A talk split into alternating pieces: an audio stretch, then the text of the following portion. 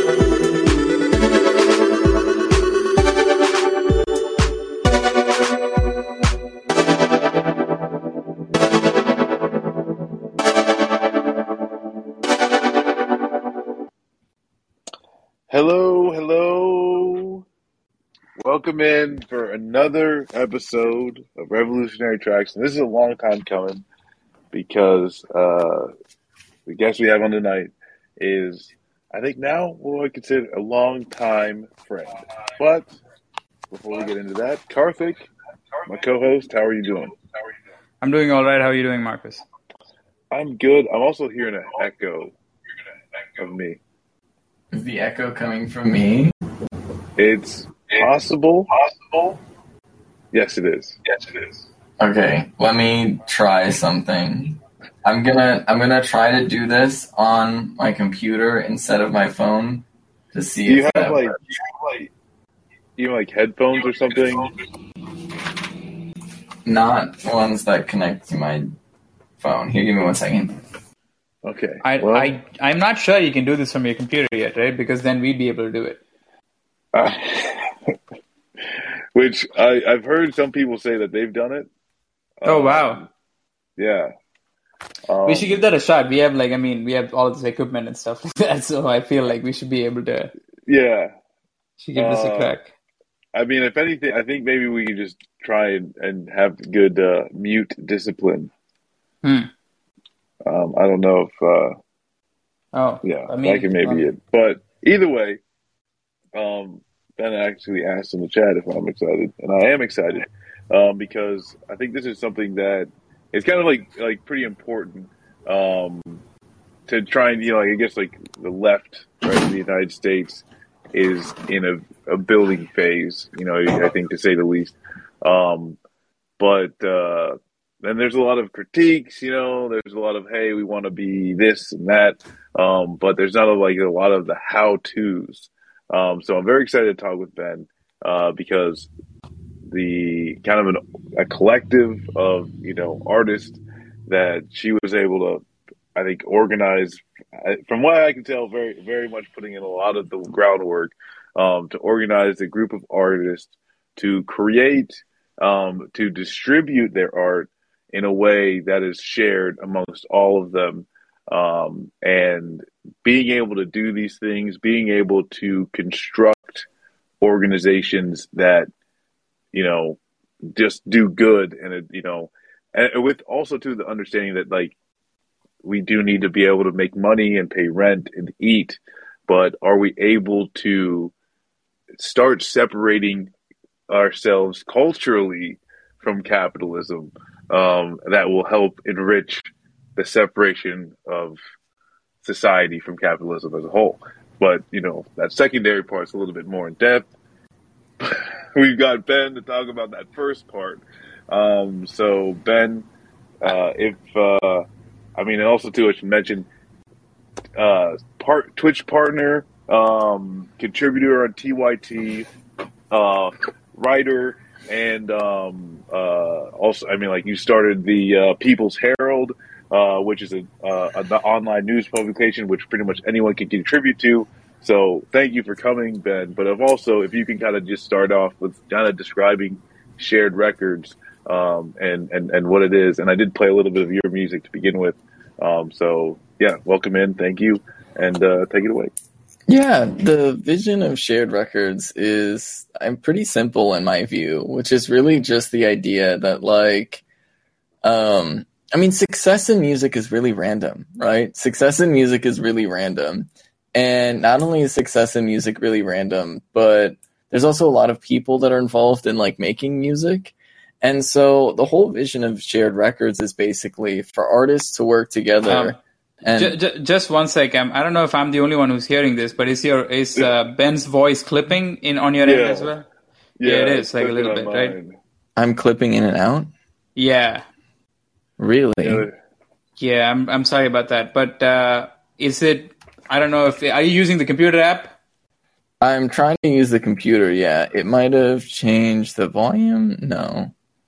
No, I think the volume and all is great. Maybe it's a, it's a little high, but like uh, I feel like the real problem is that the the audio is going in and out. Really?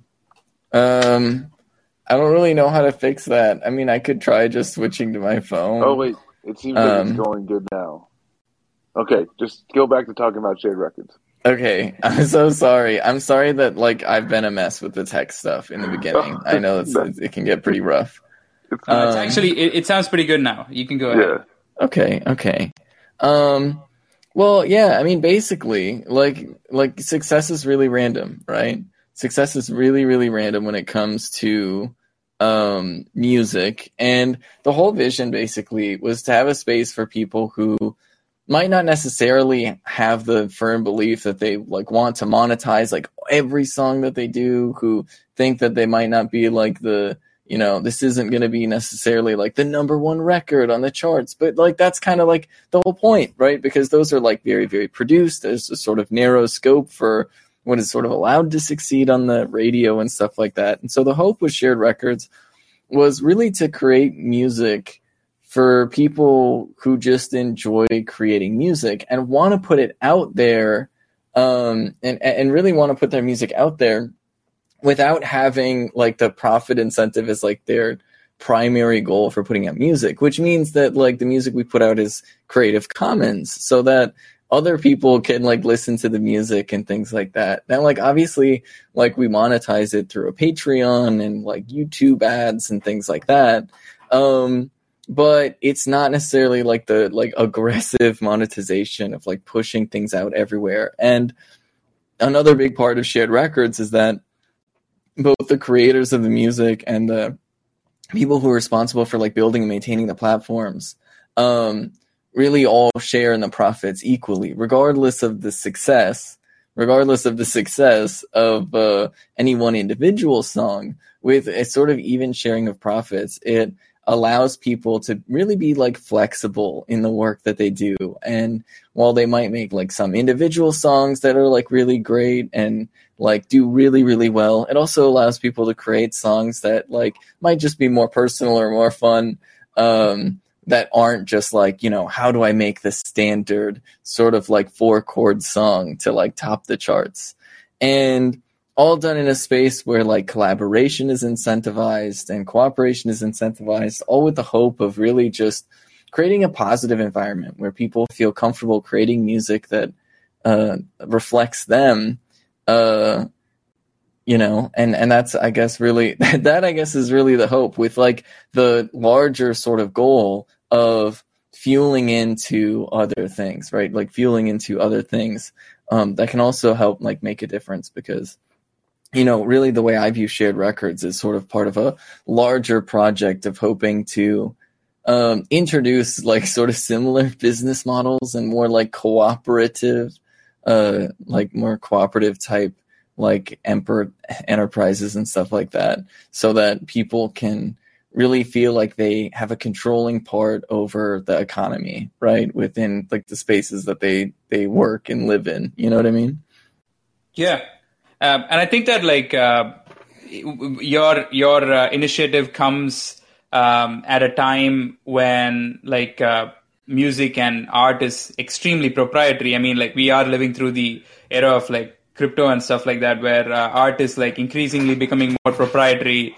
Um, it is really more important. The, the ownership of art is really more important and stuff like that. Um, before we get into the, the current landscape, can you give a little bit of a background on where you got your inspiration from? And uh, can you think of anything else that has existed in the past that could remotely resemble what you're trying to do? Um, oh, that's a good question. Honestly, I don't know. And like, this is, I guess this is me being a little bit of a bad person because I should keep track of like where I get ideas more. But I kind of steal ideas from all over the place. I'm a very well known stealer of ideas. I like listening to smart people and then trying to do things uh, that sort of, you know, are modeled after that. And so, like, ultimately, I guess I've just seen like a lot of cooperatives out in the world. I've also seen a lot of like independent artists like trying to like make their own way. Um, and I guess I kind of realized like, well, I feel like with an industry like this, where there's a chance that one person makes it really, really big, um, whereas most people will just do maybe sort of okay. I think that's exactly the type of business that you want to have as like a cooperative because if you're part of a team and you're all working together and sharing inspiration, which we all are, right? Like even like the big name artists, they're sampling each other, they're listening to each other's musics, they're uh, you know, they're getting inspiration from each other, except you know, usually the few breakout stars are the ones that get all the credit for it. When in reality, when it comes to music and culture, we all share responsibility for creating it and influence, and we should all share the profits that come from it. So when you have an industry where one person can potentially make it really, really big and everybody else will kind of do okay, even though they all play a significant role in influencing each other and creating the sort of cultural environment, um, that just seems like the perfect type of industry to sort of like, I guess, hedge the bet uh, when it comes to the capitalism side of things, so that the more musical side of things can flourish a lot more efficiently and in a way that people have more direct control over. You know? Yeah, that's actually like really kind of ties into like a lot of different like like a lot of the conversations that we have. Um, but uh, specifically one reason with uh, Amerigo Gazaway, who um, is, you know, very poignant about his attack and critique of the copyrighting, um, and especially when it comes to hip hop. But like, you know, you know, like you said, there's no, no one like exists in a vacuum. You know, the greatest like musicians, you know, like whoever you think are the greatest musicians and artists and whatever, they didn't go their whole lives not listening to any music whatsoever and then they just woke up one day and said, "I want to make this." Right? That's that would be impossible. That'd be ridiculous. so every you know, but like it, it's at somewhere it's like, oh, once you release this for consumption, then it can only be used if you you know only for be used for that. Um, and it really is at this point now. It's like especially when hip hop, it's stifling. One of the things that helps make it its own, you know, genre of music. Uh, but in the large scale, it, it really doesn't, it doesn't fit with the way life is, where people hear music and inspired are inspired by it. And the thing too is like people are inspired by just sounds that they hear throughout their lives. You know, the conversations they have, the relationships. You know, it, it's it's everything. Um, and so like yeah, it, the more I think about it, the more it's like, no, this, that, that doesn't make any sense. Like even like like the way like these labels work, it doesn't make any sense.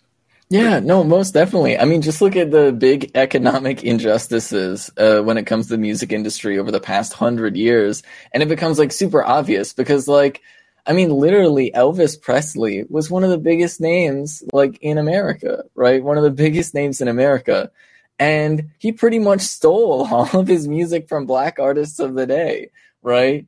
Uh, if the entire music industry were operating something like what Shared Records is doing now, um, the racism that exists within the population of the America in terms of the consumption of media, um, at at least the minimum, the economic impact, right? The economic impact and imbalance that comes from the black artists that originally created that music versus people like Elvis Presley who like single-handedly like profited off of it, got most of the profits off of it, not to mention like obviously the record labels.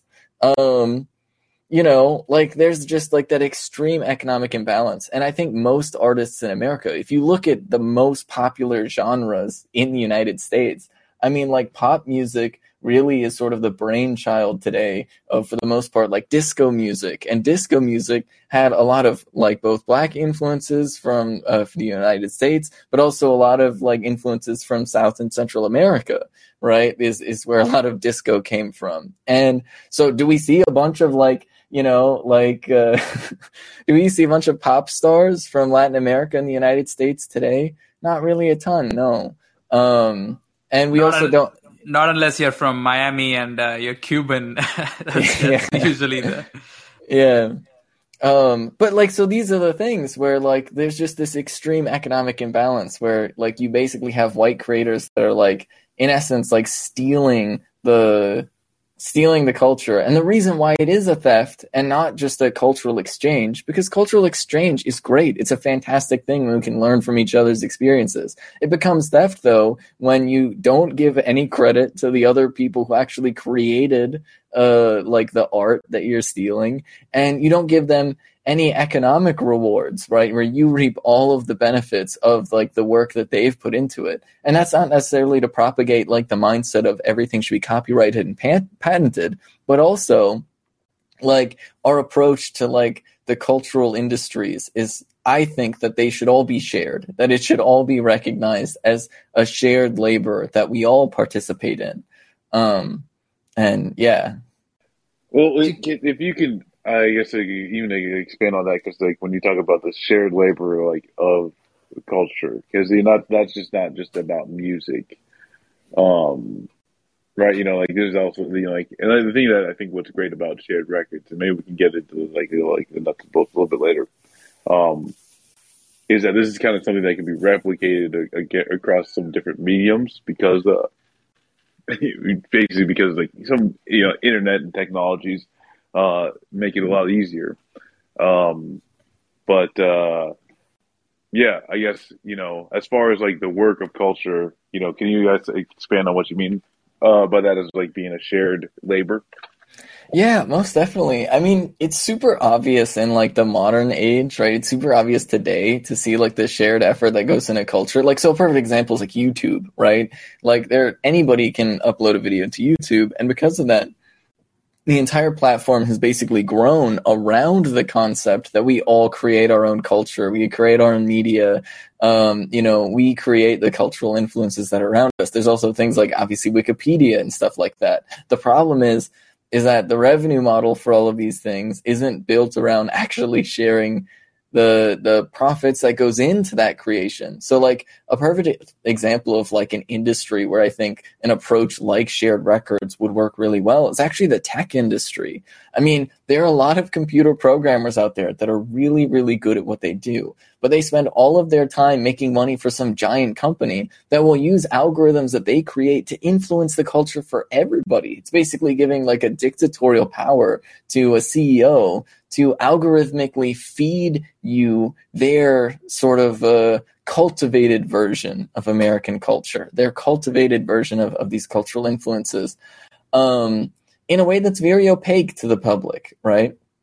But if you flip that model on its head and you make it something where the, the actual workers, actual programmers are the ones that are working for themselves, any individual success of different platforms that they create um, is shared among everybody. And then everybody can, you know, obviously have input as to how these things operate in the long term. And any new programmer can jump in and offer their ideas. Well, then all of a sudden it becomes this collaborative environment where, you know, democracy is centered as opposed to just, you know, one executive telling a bunch of computer programmers, you know, basically what to do. And then, you know, putting out like algorithms and things like that that feed us content, which, you know, ultimately is just based off of what their advertisers want, which once again uh, ends up being a lot of the same folks that dictate the way television and music and movies all go, right? It's the same advertisers at the end of the day, um, which obviously narrows the scope of our culture, right?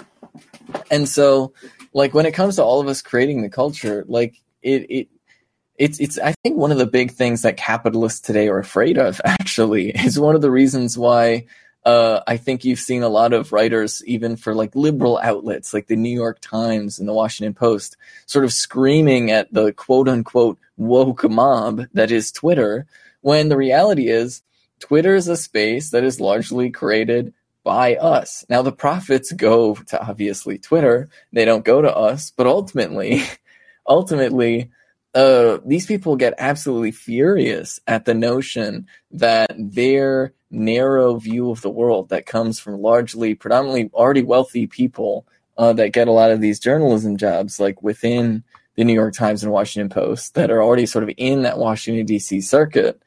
Um, you know, they get really outraged at the idea that we all have influence over the culture, that we all have influence over society, and so, you know, they'll get really salty when like disability rights advocates, for example, um, can actually, you know, go to Lizzo uh, over Twitter and be like, "Hey, I don't like that you use this word." And now most of them, most of these people don't respond like Lizzo did. Lizzo was like, "Oh snap, I didn't know. Uh, let's change the lyric so that it isn't offensive to you know this group of people." Um, but most of them start crying instead about like, "Oh, the evil woke mob." um, because now more than ever, culture is more participatory and we're all invited a little bit more into creating it, or at very least the illusion that we don't have control over the culture, that we don't have a shared um, ability to create culture. The the illusion has sort of been shattered by the internet. I think. Yeah, that's like pretty. Uh, I think what a, a very astute uh, observation, which I feel like uh, a very important point that you're touching on, uh, which is that um, the previously, and we actually had this conversation uh, a little while earlier uh, with Jake Flores when we spoke about how largely whatever we perceive as popular culture or culture in general is essentially a phenomenon that is being created by a group of friends practically. Like it's or a group of people who are doing business with each other and they're making a lot of cash out of our audience right? And uh, what you're pointing at is like basically in the past few years, because uh, in the past decade or so, because we have uh, the internet and everybody has access to a phone and like everybody's able to log in, say what they think, um, the audience has become more participatory in in the creation and the regulation of culture. I don't know how much in the creation, but definitely some amount of a say in what uh, culture should be, etc., etc. And uh, given that, like especially uh, because Shared Records is a co-op, um, how do you see your engagement with the audience as being a different way of engaging with the audience compared to uh, you know standard culture. I mean, like in this, I, I I guess like it would be worthwhile talking about not just the work, um, the the people who decry the woke mob, but also just the role that the audience plays, which is like we're we're basically thrown uh, a bone, right? Like as far as culture is concerned, but like how do you envision a uh, a sort of revolutionary culture, for the lack of a better term, where um, the audience is kind of kept in mind and, and is in, and is part of the process, and it's like it's it's a stakeholder uh, in the creation of and distribution of art, uh, rather than someone who's like just passively taking whatever uh, you know a, a group of business people are giving them. Yeah, I mean, okay. So first, I just want to touch on a technicality, right? It's it's not a it, it would be incorrect to say that Shared Records is a co-op, but it is run like a co-op. Um, just for like, I Got mean, it, yeah.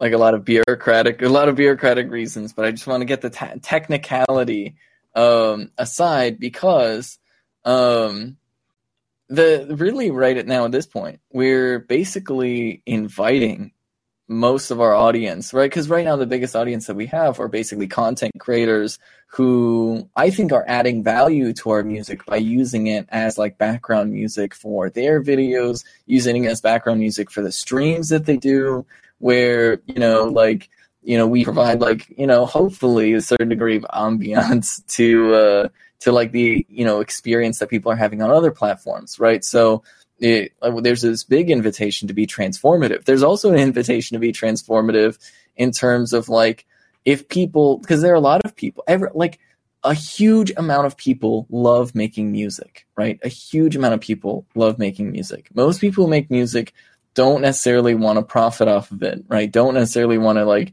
you know, turn it into their job. But at the same time, if given the opportunity, I think most people um, would like to make a song, right? Would like to make a song. And so one invitation that we have is for people who are interested in making music to participate and consider like consider sending in a song or consider joining the discord and chatting with artists to like get involved in the music creation process right um to like it's it's been on a pause since i've been you know i got married and that took a lot of time uh, but uh, we're to be starting it up again where we do these like studio hours basically in our discord and uh, invite people to be a part of it and to listen in while we make music and offer tips and ideas. So it's really just this active invitation to be participatory and to consider making music of your own and to take the music and do whatever you want with it, which is, you know, like I think adding a whole nother transformative layer. So that really is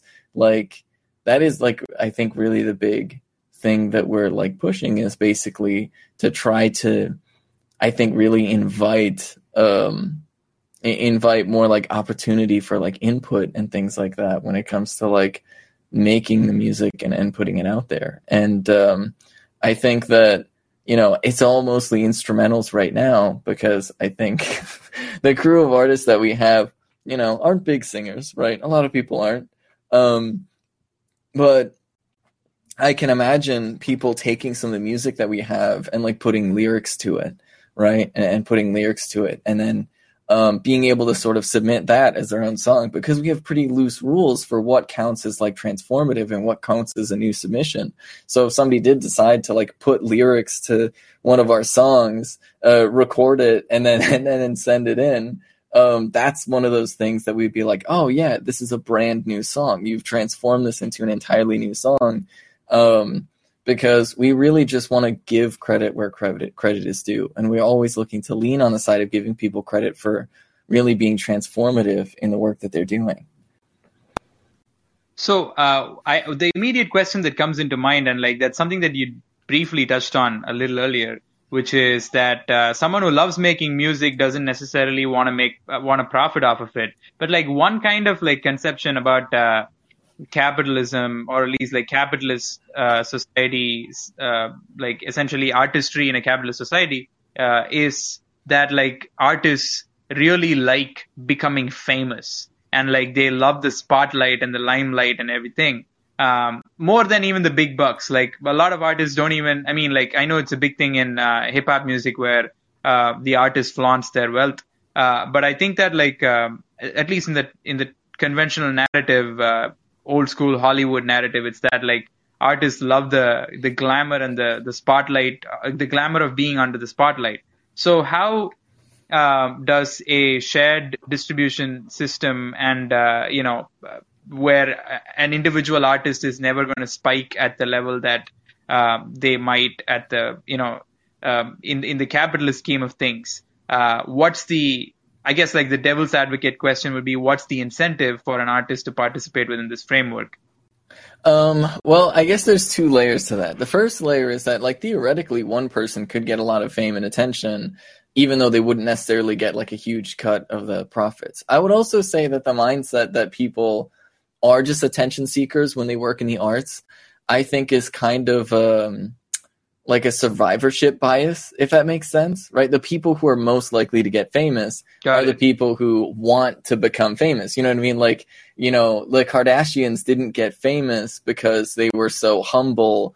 Uh, you know, like they got famous because they did things that were intentionally inflammatory in different ways and that were like very much like over the top in different ways uh, with the aim of getting famous, right? And so this is, I think, provides a more stable space for people who aren't necessarily banking on like, you know, meteoric fame, but also at the same time, I think like if we're talking economic incentives, it's nice, I think, to have that sort of shared insurance pool of like if somebody does get famous, then we all get to profit from it.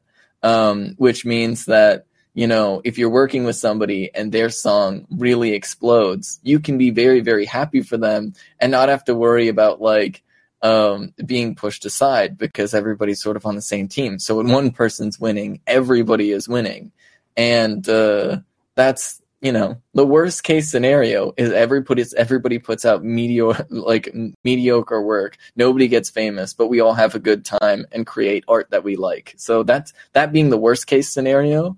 I think uh, I think the economic math is is there too. Yeah, I, and that's something like its base layer, you know, uh, it it I feel like yeah, it, especially too, like, when you're growing up and you know, like I was lucky enough to like to have like have you know like some music classes and band and all this type of shit where you get exposed to a lot of different like just even types of music to begin with.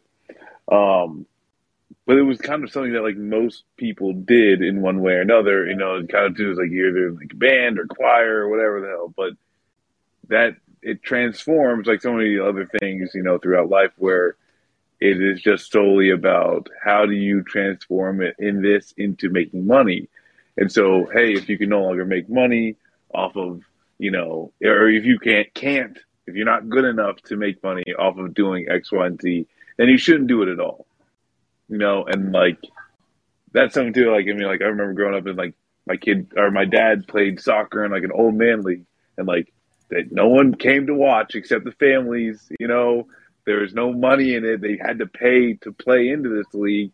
You know, and like you know, maybe COVID has something to do with like ruining a lot of this shit, but like doing something just because you enjoy doing it um, is, you know, is one part of it, aspect of it. And then when it comes to music, like we all can, you know, we all we all can do this. It's not actually, you know, that you know, like if you practice, if you spend some time, everybody can do something, right? Especially with regards to making music especially when it comes to online stuff. It's like you can produce, help produce, you know, and help, you know, you know, a whole lot of different ways. Um, but it, it, it, it's gone away from seeing as like this is just something everybody does, you know. To hey, if you're not, you know, you always the joke, oh, who who sings a song? You know, we'll let them sing it. But it's like no, it's a recording. We can you can listen to the recording whenever. Let me sing. You know, like that's why we're listening to the song. Yeah, yeah, and I think like okay, you just reminded me of like a of like a theory that I have. I haven't I haven't said this anywhere else yet because it's still like boiling in my brain. But like, I feel like a lot of people fail to recognize how much like how much capitalism has destroyed our culture, right? And destroyed even the idea of culture, right? Because I mean, if you even go back like 200 years ago, it was kind of expected that everybody had a folk story that they knew off the top of their head. Everybody had a folk song that they knew, right? And every all over the world, like these folk songs just sort of existed. Um, in fact, like I don't want to get into like the history of country music, but like country music sort of came into existence because like some random guy with a microphone went to the middle of the Appalachian Mountains and was like, "Hey, sing your folk songs for me." Um, but like you know that was kind of the expectation 200 years ago everybody like had enough free time to like participate in culture right in culture in one way shape or form and that's kind of like gone. That's kind of gone. So like the theory that I have basically is the the stereotype of specifically white Americans not being able to dance. I think is the very much direct result of the fact that capitalism has not only taken time away from people, but also actively stripped away and commodified our culture to the point where like basic cultural institutions like, you know, you know, like learning a traditional dance with your family or something is just like completely just an out there idea. Um, so those are the types of like like that, but it, it's the same thing with music. It's the same thing with music, right? Where like good or bad, everybody like kind of knew some music and had some role in like creating music with their friends, family, neighbors, etc. Um, and that's just kind of gone. And there is this mentality now of like, if you can't make money doing it, it's not worth doing. And so a lot of people who have this instinct, right? Because I think as human beings, we all have a natural sort of artistic instinct, whatever our art may be. Um, you know, kind of gets squished, kind of gets squished by the fact that, you know, most people just can't make it in our current industry of music. And it's not a statement about people's inability to make good music. I think it's a, more of a statement of our system having a narrow, uh, a narrow view of what music is profitable and restricting other people's ability to put their music out there. Really. You know, uh, this is like kind of bringing up something uh, that I've like thought of for a while, which is like asking the fundamental question of what is the incentive for a. I mean, like people complain about what's on the radio like a lot. Um, most people that I encounter in real life this is just like basically anecdotal. I can't have uh, a lot of evidence to back this up, but like oftentimes I hear this thing where uh, not a lot of people are happy with what they're hearing on the radio. It's just something that they're making do with, etc.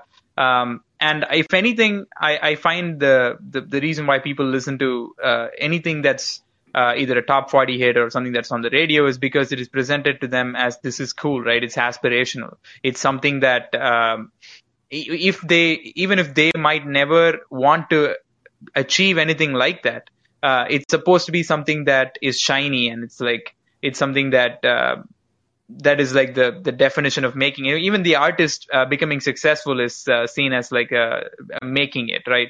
Uh, which kind of like brings us to the question of like how would you and, and, this seems to be the logic through which the audience is cultivated in the first place because uh, the audience that listens to popular music or or engages with popular culture is in a kind of way doing it from a from a point of view of FOMO, where if you're not engaging with it, then you're kind of like missing out, um, etc. And given that, like, I'm I'm always like thinking thinking along the lines of, well, how would you, what would be the incentive for uh, an a member of the audience to tune into art that is collectively produced, that is uh, produced through a co-op or produced uh, without a profit motive, where uh, there's there's never going to be uh, there could be an ex, ex, an obscenely famous person, but there's never going to be like a a, an, a very shiny object like uh, a Coachella performer typically is. Uh, what would be the kind of incentive structure for an audience to tune into something like that,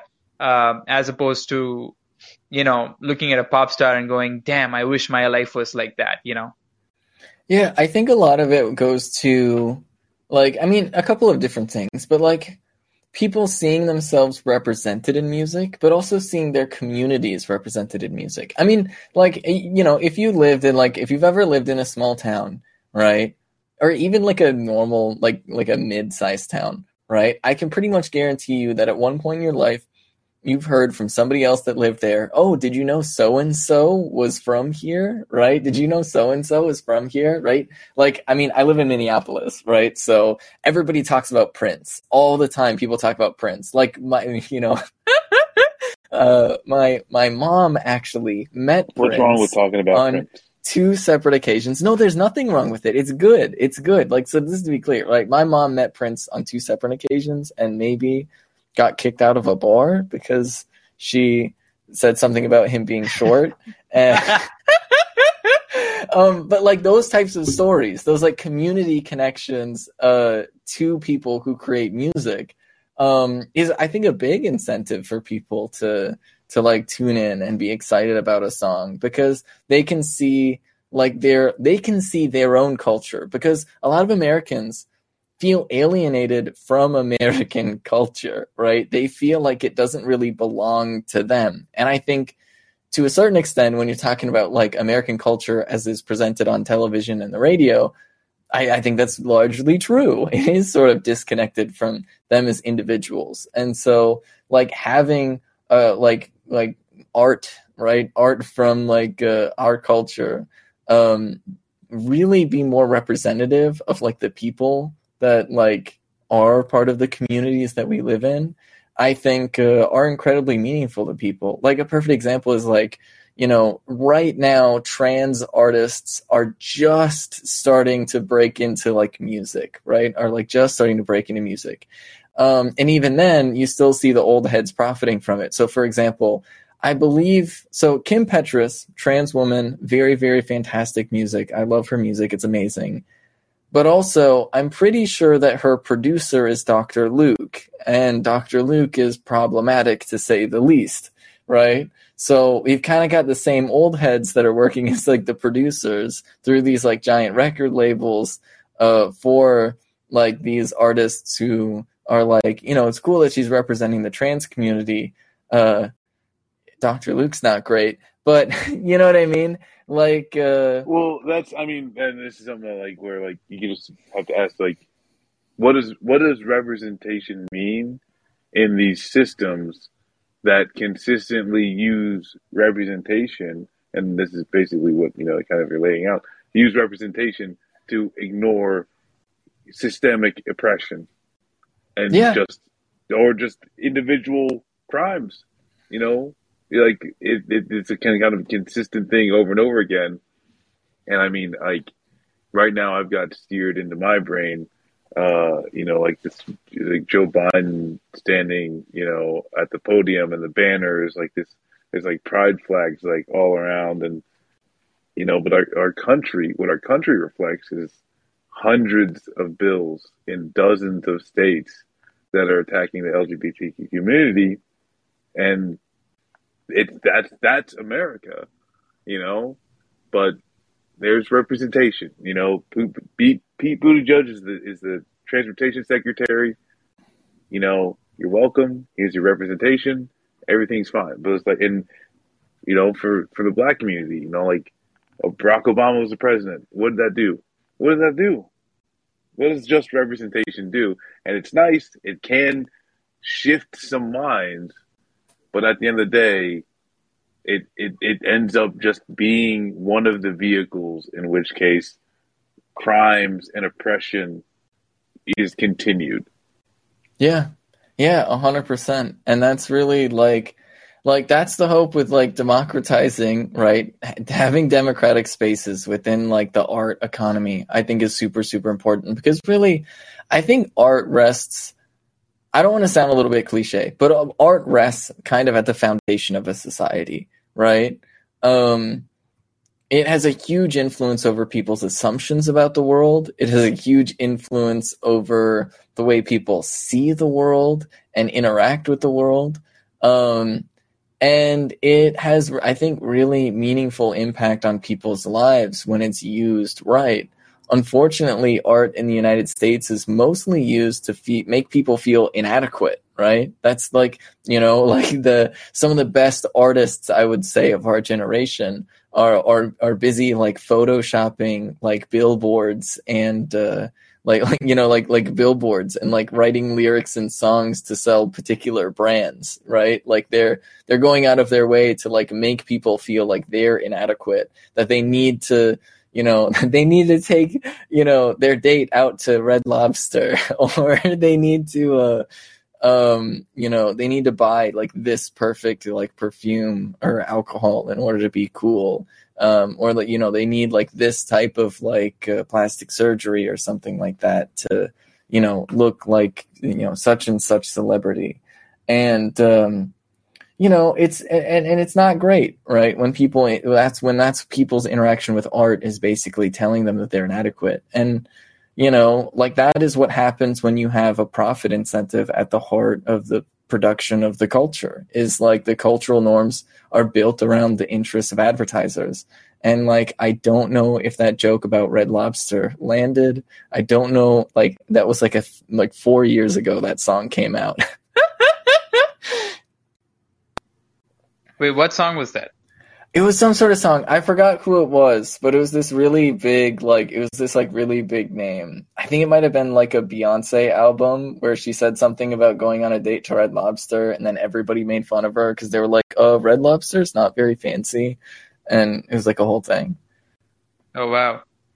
Yeah, but, like, uh, I guess, like, that, that kind of, like, basically brings us to the, uh, brings us to the question of, like, essentially, um, I kind of wanted to actually talk to talk about your own engagement with the music as well. Like, and I, I kind of want you to speak to um, making music as an artist as much as like you know you are. Uh, I guess like for the lack of a better word, kind of an exec uh, or founder of Shared Records, but also as an artist participating in it. Uh, what what are your thoughts on basically making music? Uh, how do you feel about your own creative process and like uh, what, how you want to, where you want to take it, what do you want to do with it, um, and what you'd like to see happen uh, with other artists in the in the same way.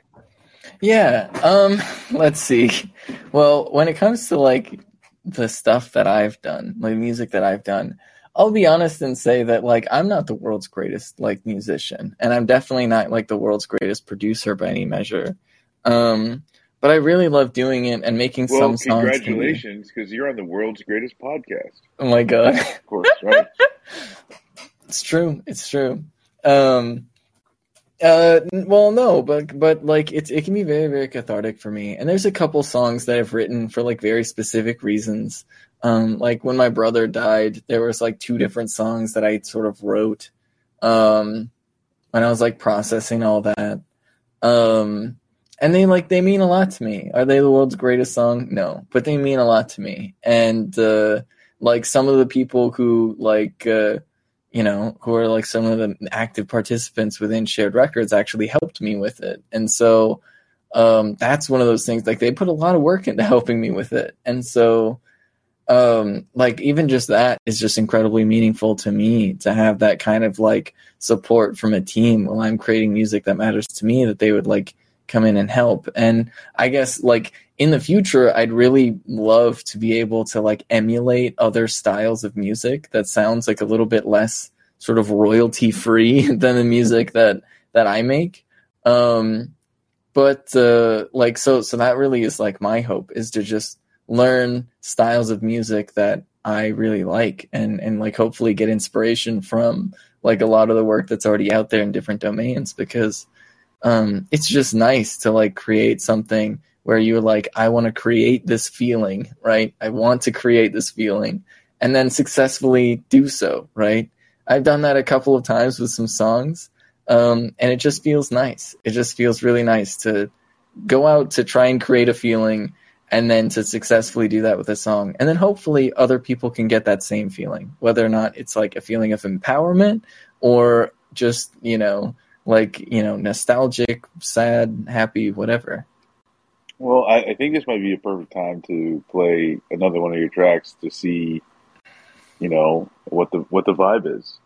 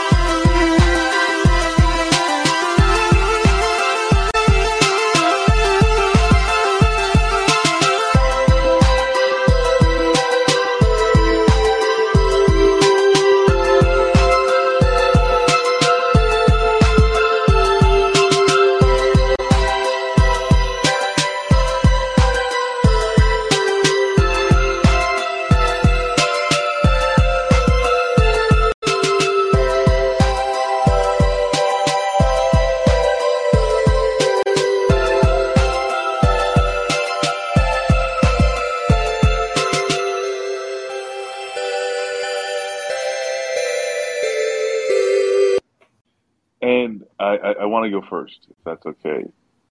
But yeah. I see like a neon butterfly, like in Jordans and like some big headphones, just like vibing out, you know, just like vibing out on the train or something. It's a very upbeat, electric, obviously, you know, um, but it's a moving, you know, type of sound. And I don't know. That's what I, I, I get that feeling out of it, and I don't know if that's what they're kind of like projecting through it, but that's that's kind of the vibe that I get out of it. Yeah, yeah, most definitely. I mean, Karth, like I don't want to like pollute your mind with my thoughts before I like uh, before we get your word on it.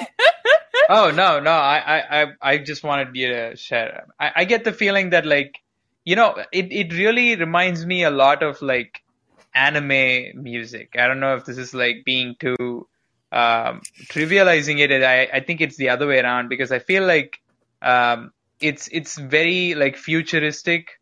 Um, it is dreamy, and uh, I can I can like think of you know a lot of present present day artists like actually singing to it. I, can, I more hear singing than I hear like rap for sure. So if you're like making this as a beat, I feel like you uh, probably would need to get like a singing artist on it. But yeah, that's my like initial thoughts. What do you what, what do you what do you have to say? Yeah, I mean, when I created this, my one of my hopes was to get something that was like happy, but like a little bit nostalgic, right? Where it was kind of like just like where you're kind of vibing, but there's like a little element of nostalgia to it. So it's like when you sit down and play a Nintendo and you're having a really good time playing Nintendo. And so you're happy in the moment right now, but you're also thinking about like when you were a kid playing the Nintendo, right? And so that's, I, I really love music that has almost a little bit of a video game element to it. um, that feels kind of like the, like Nintendo music a little bit because like to me, that's something that's very nostalgic. Some of my favorite memories as a kid growing up were uh, just the times that I would play video games with my brothers. Um, you know, like uh, there was a Nintendo at my grandma's house, and we would all have a fun time, and we'd eat candy out of the candy drawer and like play Mario and stuff. And so, like, my hope is like it was just kind of to elicit that feeling where it's joyful, but there's that little just sort of hint of like nostalgia. And uh, to say that, um, as you were talking about that, I started having those like same feelings, um, or at least like those kind of like those memories come back. Um, and I'll say this outright: if anyone wants to come get absolutely worked on Mario Kart 64, it's it's guaranteed over. I cannot be beat.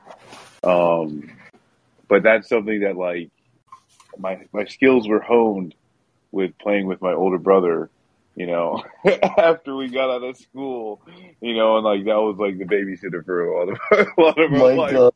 My God. Um, but I do, I do kind of want to talk about the nuts and bolts of this, you know, and like as we're talking about something that is very creative, and like you said, you know, um, it, it, it I think it varies. It, it's something that is very basic to you know human beings of like this type of creation, um, which can can can look a lot of different ways. You know, from music to architecture. You know, um, but can you talk a, a little bit about how this is actually built?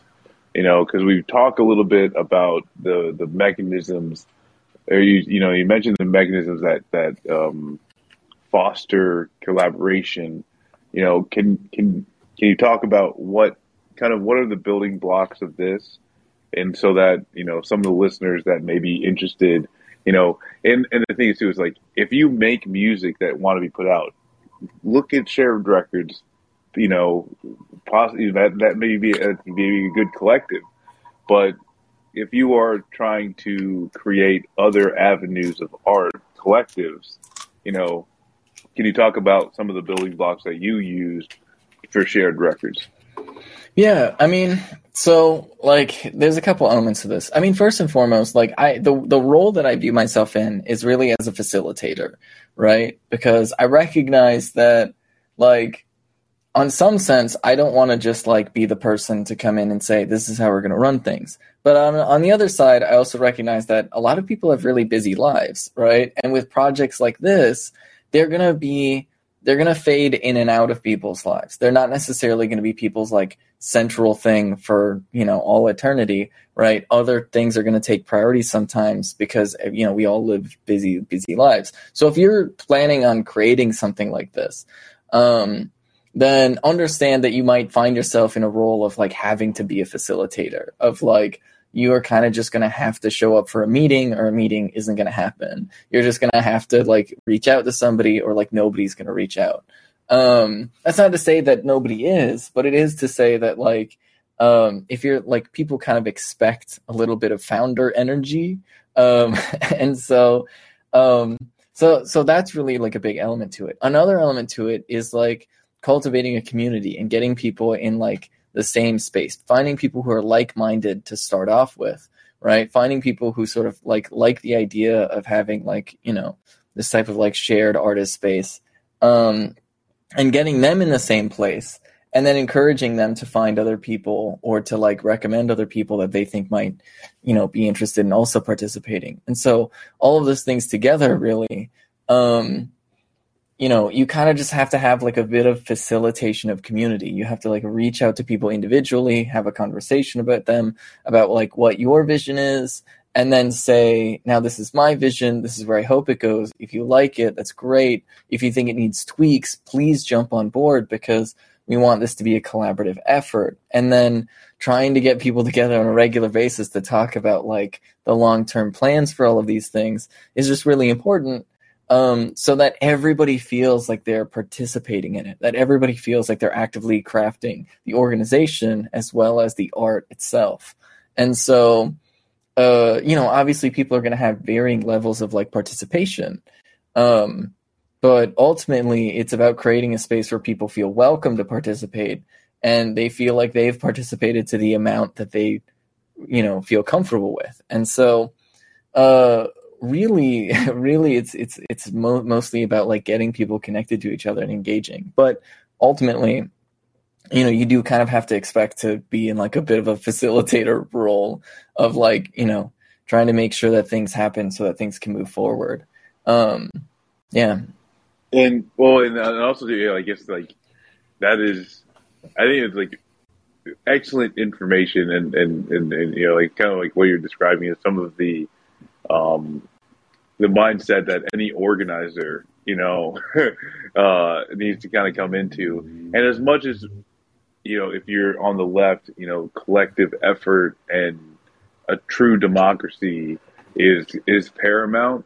Um, understanding the role of a leader, of a facilitator, you know, and not as someone that monopolizes power, but as someone, you know, who can get the group going to where the group needs to go, you know, and that's a very different thing, you know, uh, it's, it's a different role, um, I think. Um, but you know, also too, like you know, you mentioned like like Patreon earlier, um, you know, you know, shared records like utilizes YouTube. Um, but like, what are some of the technological as- aspects to it? Um, and in some ways, you know, I don't think you know people making uh, uh, online uh, like media, like pictures or whatever. I don't think NFTs are going to be uh, something they're going to be able to utilize. But um, could you, yeah, even like just talk about some of the some of the more technological and you know um, aspects of it of like what do you use for shared records to actually run and even still like you talked about creative commons that is a, a very much like a, con- a contractual thing. Um, so if you could speak about that as well. Um yeah well let's see. Like okay starting off like uh, the nuts and bolts like technology stuff. Uh we use discord to like obviously host the um, host the like community rooms and like and stuff like that to like you know like make music Well, we we are on like a, a Discord call so that we can all see what each other doing.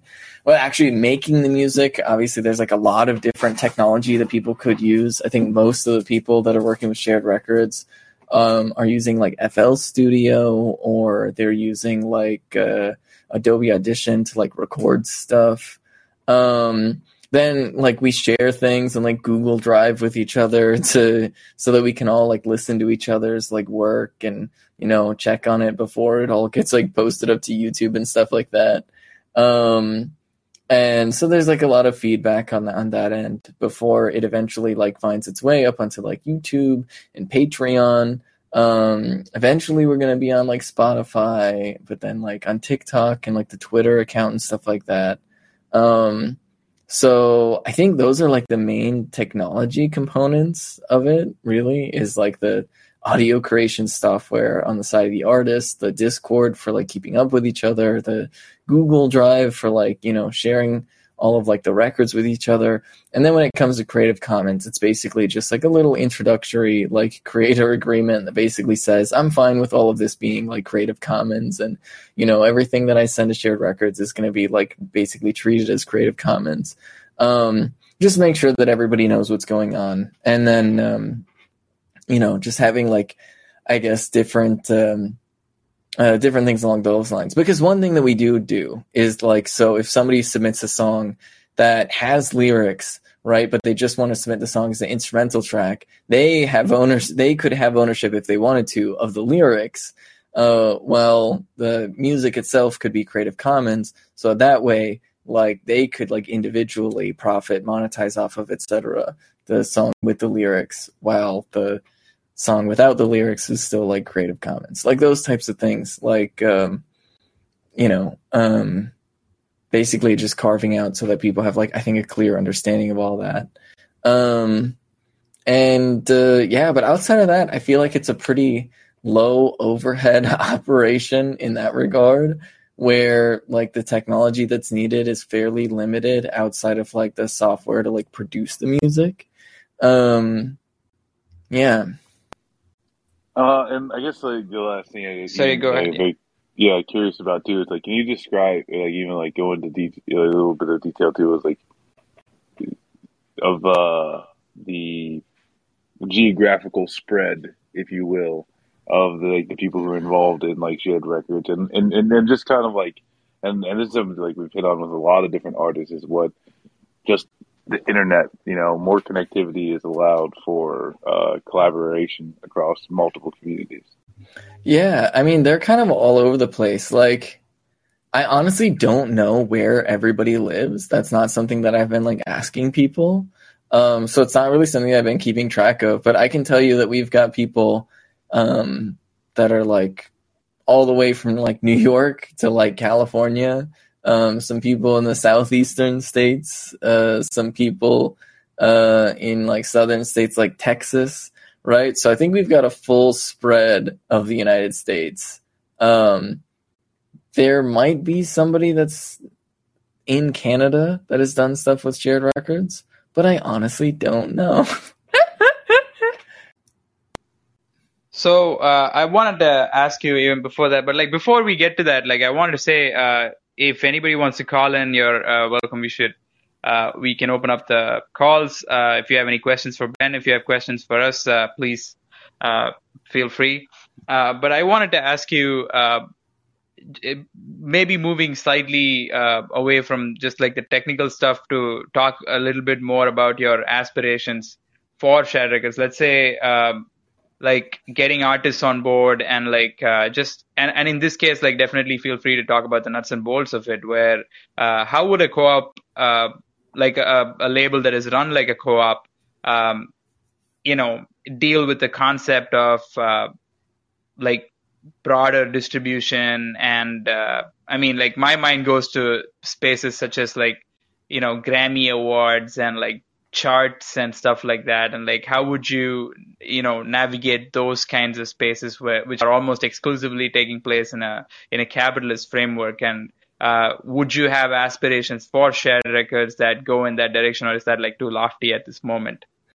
Yeah, I mean, like most definitely, like that'd be the like that's the dream, right? Like that's the dream, because like ultimately the dream is is that the artists that do want to get like really successful and famous off of it do, and then like there's no I guess requirement that it like the artists that do anything with shared records actively like promote shared records. Um, the hope is that people feel enough of a sense of community, people feels enough belonging that if something were to blow up, if something were to hit the charts, if something were to, you know, like sort of bring them to like larger fame, uh, that they would talk about shared records, that they would talk about like how it created an environment that was easy for them to put music out. Um, and like, uh, you know, because like ultimately at this point, like it's a really, really small operation and it's not like the artists that are involved are, you know, getting any big bucks or anything like that. Um, but the the goal is to get it to a point where any artist that jumps on board, uh, they basically like within a few months find themselves like an equal participant in this, right? They find themselves as an equal participant in this, and then when you know basically right after they sign up and put some tracks in, um, they'll see like a payout from it, not necessarily from their work, but from like the collective work. And hopefully that provides like a little bit of a cushion for artists who um you know, need that cushion to like reach the sort of levels of success that other artists can. Because like most artists today have like really rich parents. And so like the in the ideal world, in the ideal world, the very few who do hit some sort of like meteoric fame, if that happens, um, would basically be like the community equivalent of like having rich parents, right? This is actually a joke I say. As a veteran, mm. I, I, say that the military was my rich parents, right? The reason why I am where I am today is because, you know, they paid for a decent chunk of my education and now through the disability benefits that I have give me a little bit of a cushion.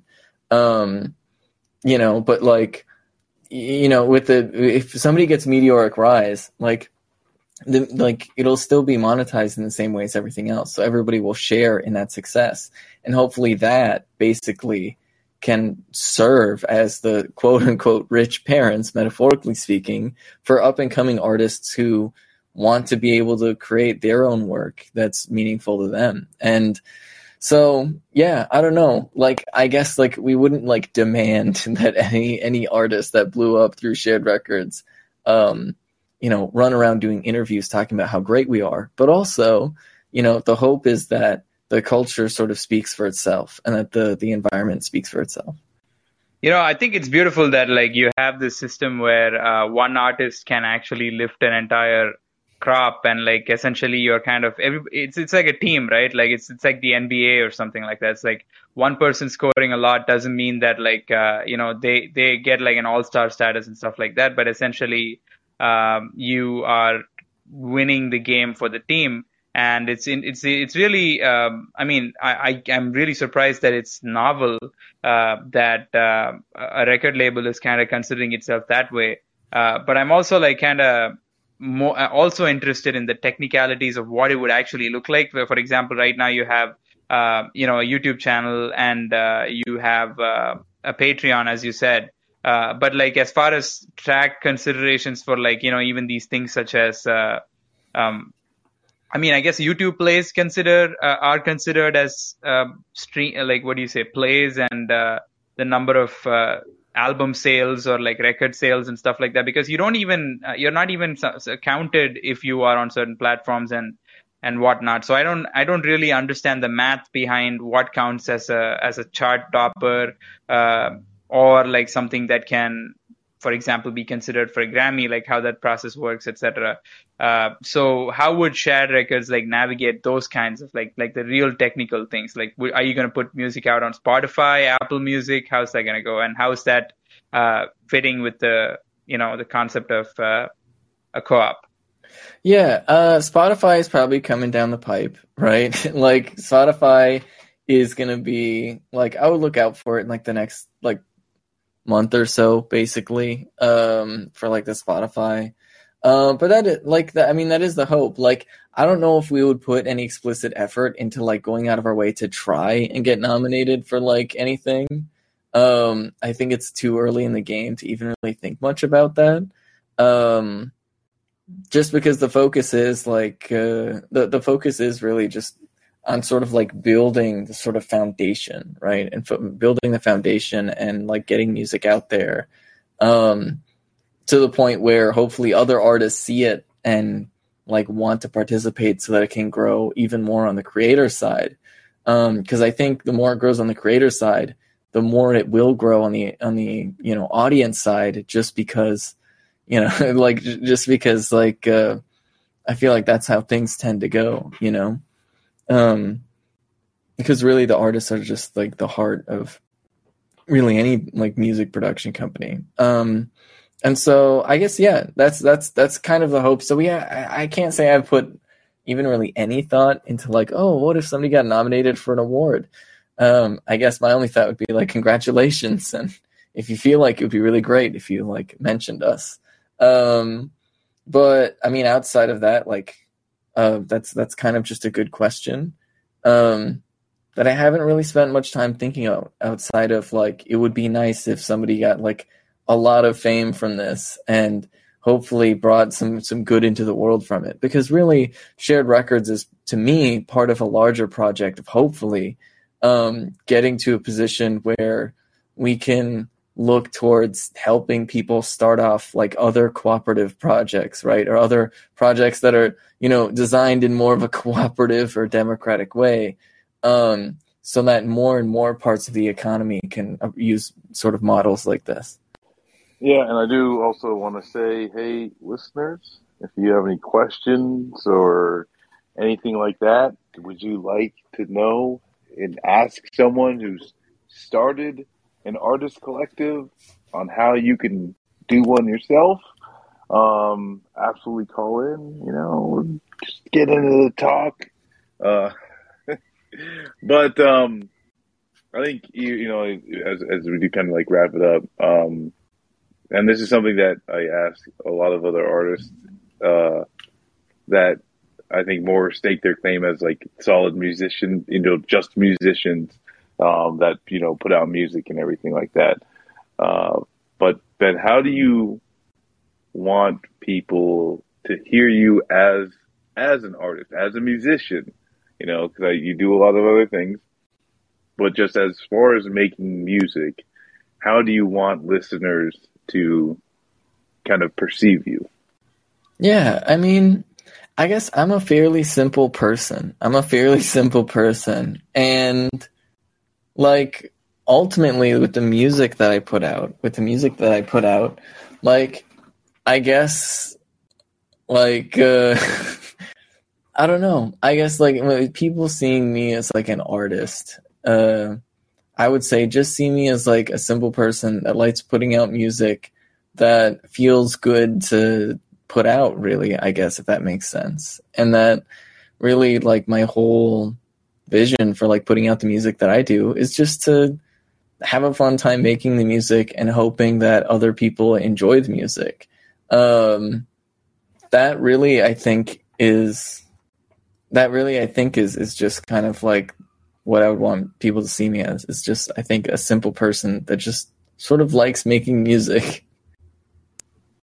Well, I think that is, uh, you know, a great encapsulation, and that's um, something that really too like drives the heart of a, a change in culture where people aren't doing things to become famous or make it tons of fucking tons of money, but just doing things because they enjoy doing them.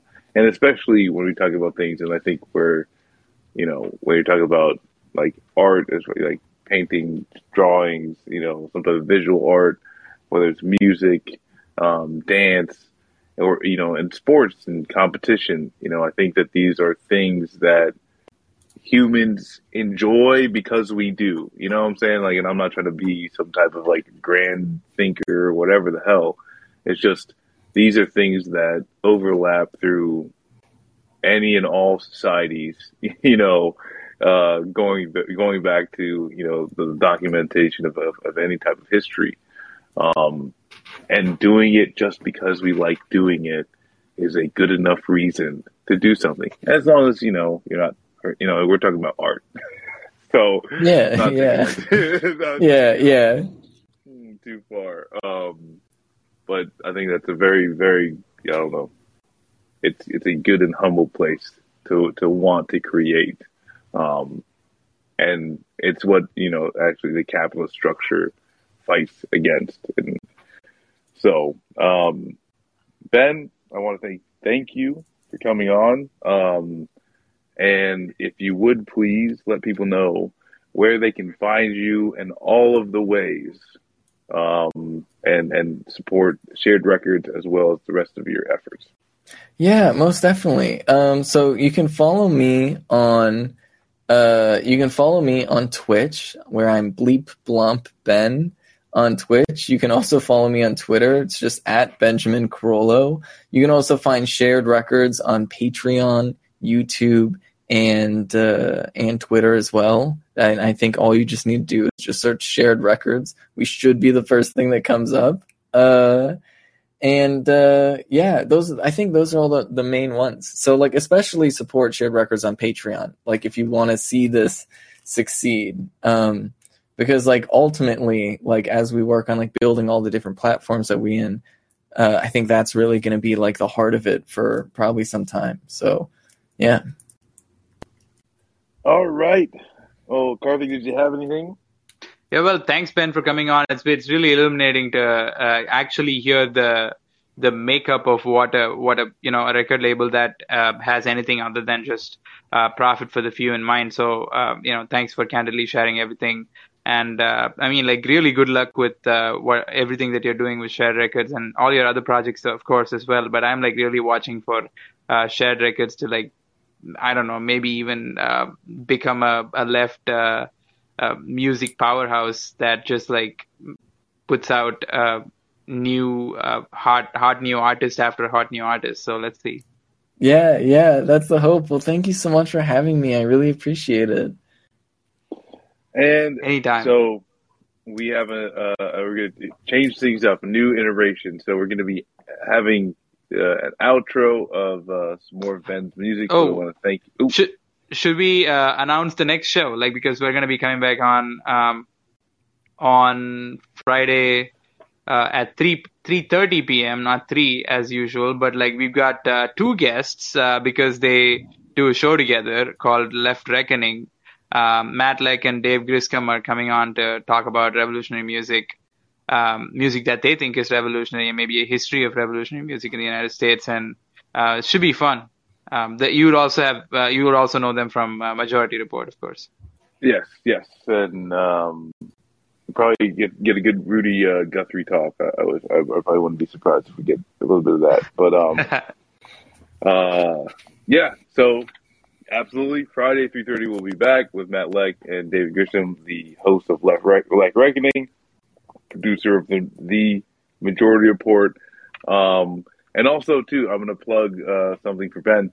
Look out for Ben in the uh, debate sphere uh, coming to your YouTube here coming up. Oh Um, my god. Oh my god.